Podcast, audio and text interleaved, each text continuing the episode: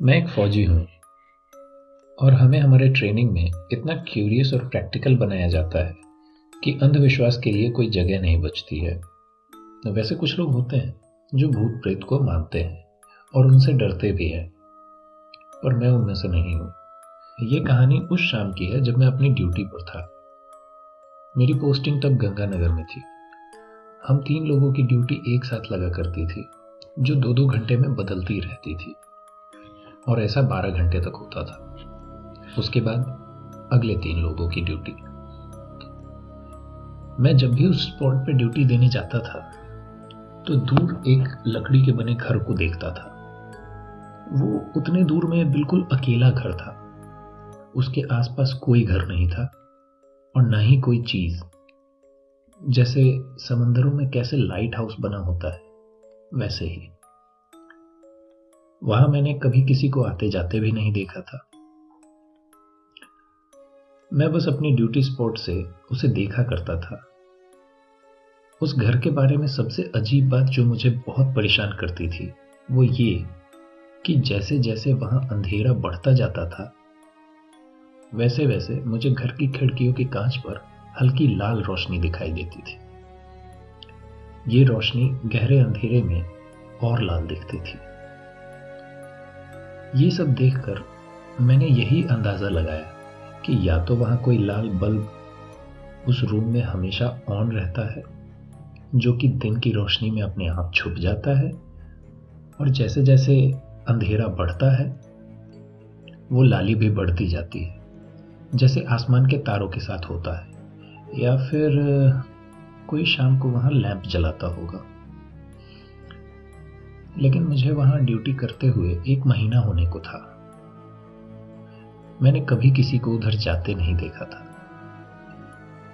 इस बारे में मैंने अपने साथ ड्यूटी करने वालों से भी बात की, पर किसी के पास सटीक जवाब नहीं था, पर इतना सबने कहा था। उधर से अपना कोई मतलब नहीं। किसी किसी का मानना था कि वो एक हॉन्टेड हाउस है। जहाँ कोई जाना नहीं चाहेगा। मुझे दोनों में से कोई जवाब संतुष्ट नहीं कर पा रहा था। मैंने सोचा, क्यों ना अपने ऑफ़ टाइम में वहाँ जाकर देखूँ कि आखिर है क्या। और फिर वही शाम आ गई, जिसकी मैंने कहानी की शुरुआत में बात की थी। मेरे बाद जिसकी ड्यूटी थी वो आया, और वो उस दिन हमारे तीन लोगों की ड्यूटी की। आखिरी शिफ्ट थी।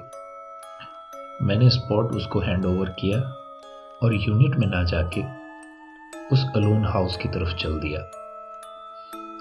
दोस्तों, इनकी कहानी में आगे क्या हुआ, ये मैं प्लेलिस्ट की अगली वीडियो में बताऊँगा। तब तक के लिए आप मेरी कोई और प्लेलिस्ट सुन लीजिए।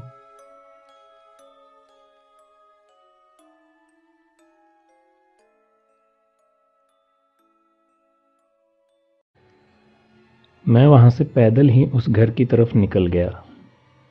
वैसे तो वो घर दिखने में काफ़ी दूर था, पर मुझे पैदल चलने में कोई परेशानी नहीं होती। और मैं अक्सर अपना मन बहलाने के लिए पैदल टहलता हूँ। मुझे चलते हुए पंद्रह मिनट से ऊपर हो चुका था, पर अब भी सौ मीटर की दूरी बाकी थी। तभी मैंने बुलेट मोटरसाइकिल की आवाज़ सुनी। पीछे मुड़ा तो देखा मेरे एक सीनियर मेरी तरफ़ आ रहे थे। उन्होंने मुझसे पूछा, यहाँ क्या कर रहे हो? मैंने कहा, कुछ नहीं साहब, ऐसे ही वॉक पे निकला था। ये घूमने की जगह नहीं है। ड्यूटी हो गई? जी साहब. तो यूनिट में जाओ। लेकिन साहब नाउ मैं सीनियर से किसी बहस में नहीं पढ़ना चाहता था। मैंने उनकी बात मान ली और वापस यूनिट की तरफ़ चल दिया, लेकिन वो वहीं रुक गए। मैंने सोचा शायद उनको कोई काम होगा, पर मन में एक सवाल ये भी था कि आखिर इनका यहाँ क्या काम? यहाँ तो कुछ है भी नहीं, ना कोई दुकान और ना ही कोई बस स्टॉप कि किसी का इंतज़ार किया जाए। लेकिन मैं अपने सीनियर से कोई सवाल करके अपने लिए मुश्किल नहीं खड़ी करना चाहता था। मुझे पता था, वो मुझे कुछ बताने वाले नहीं थे।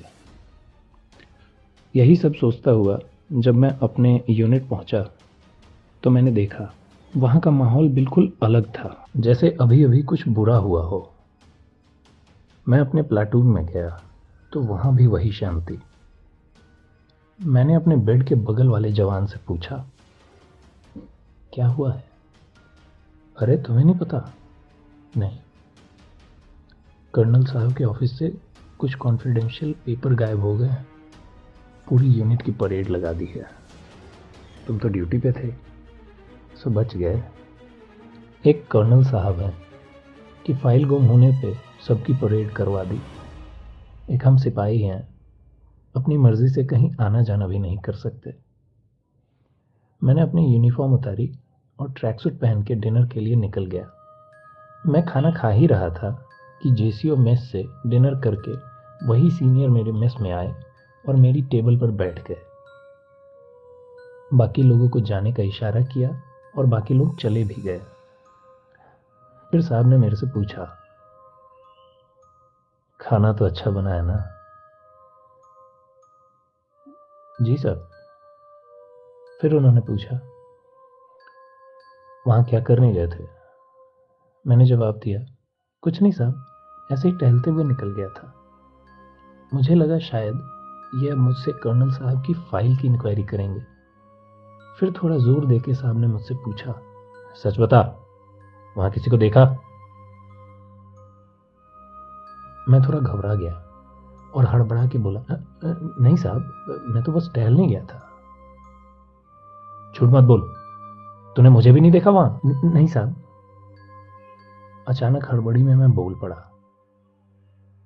तब वो थोड़ा मुस्कुराए और बोले हाँ फिर ठीक है, और भूलना मत इस बात को। अब मुझे थोड़ा अजीब लगने लगा, जहाँ सब लोग कर्नल साहब की फ़ाइल की चर्चा कर रहे थे। वहाँ ये सीनियर मुझसे ये सब कहने क्यों आया था? दोस्तों, इनकी कहानी में आगे क्या हुआ, ये मैं आपको कल बताऊँगा। तब तक के लिए आप मेरी कोई और प्लेलिस्ट सुन लीजिए।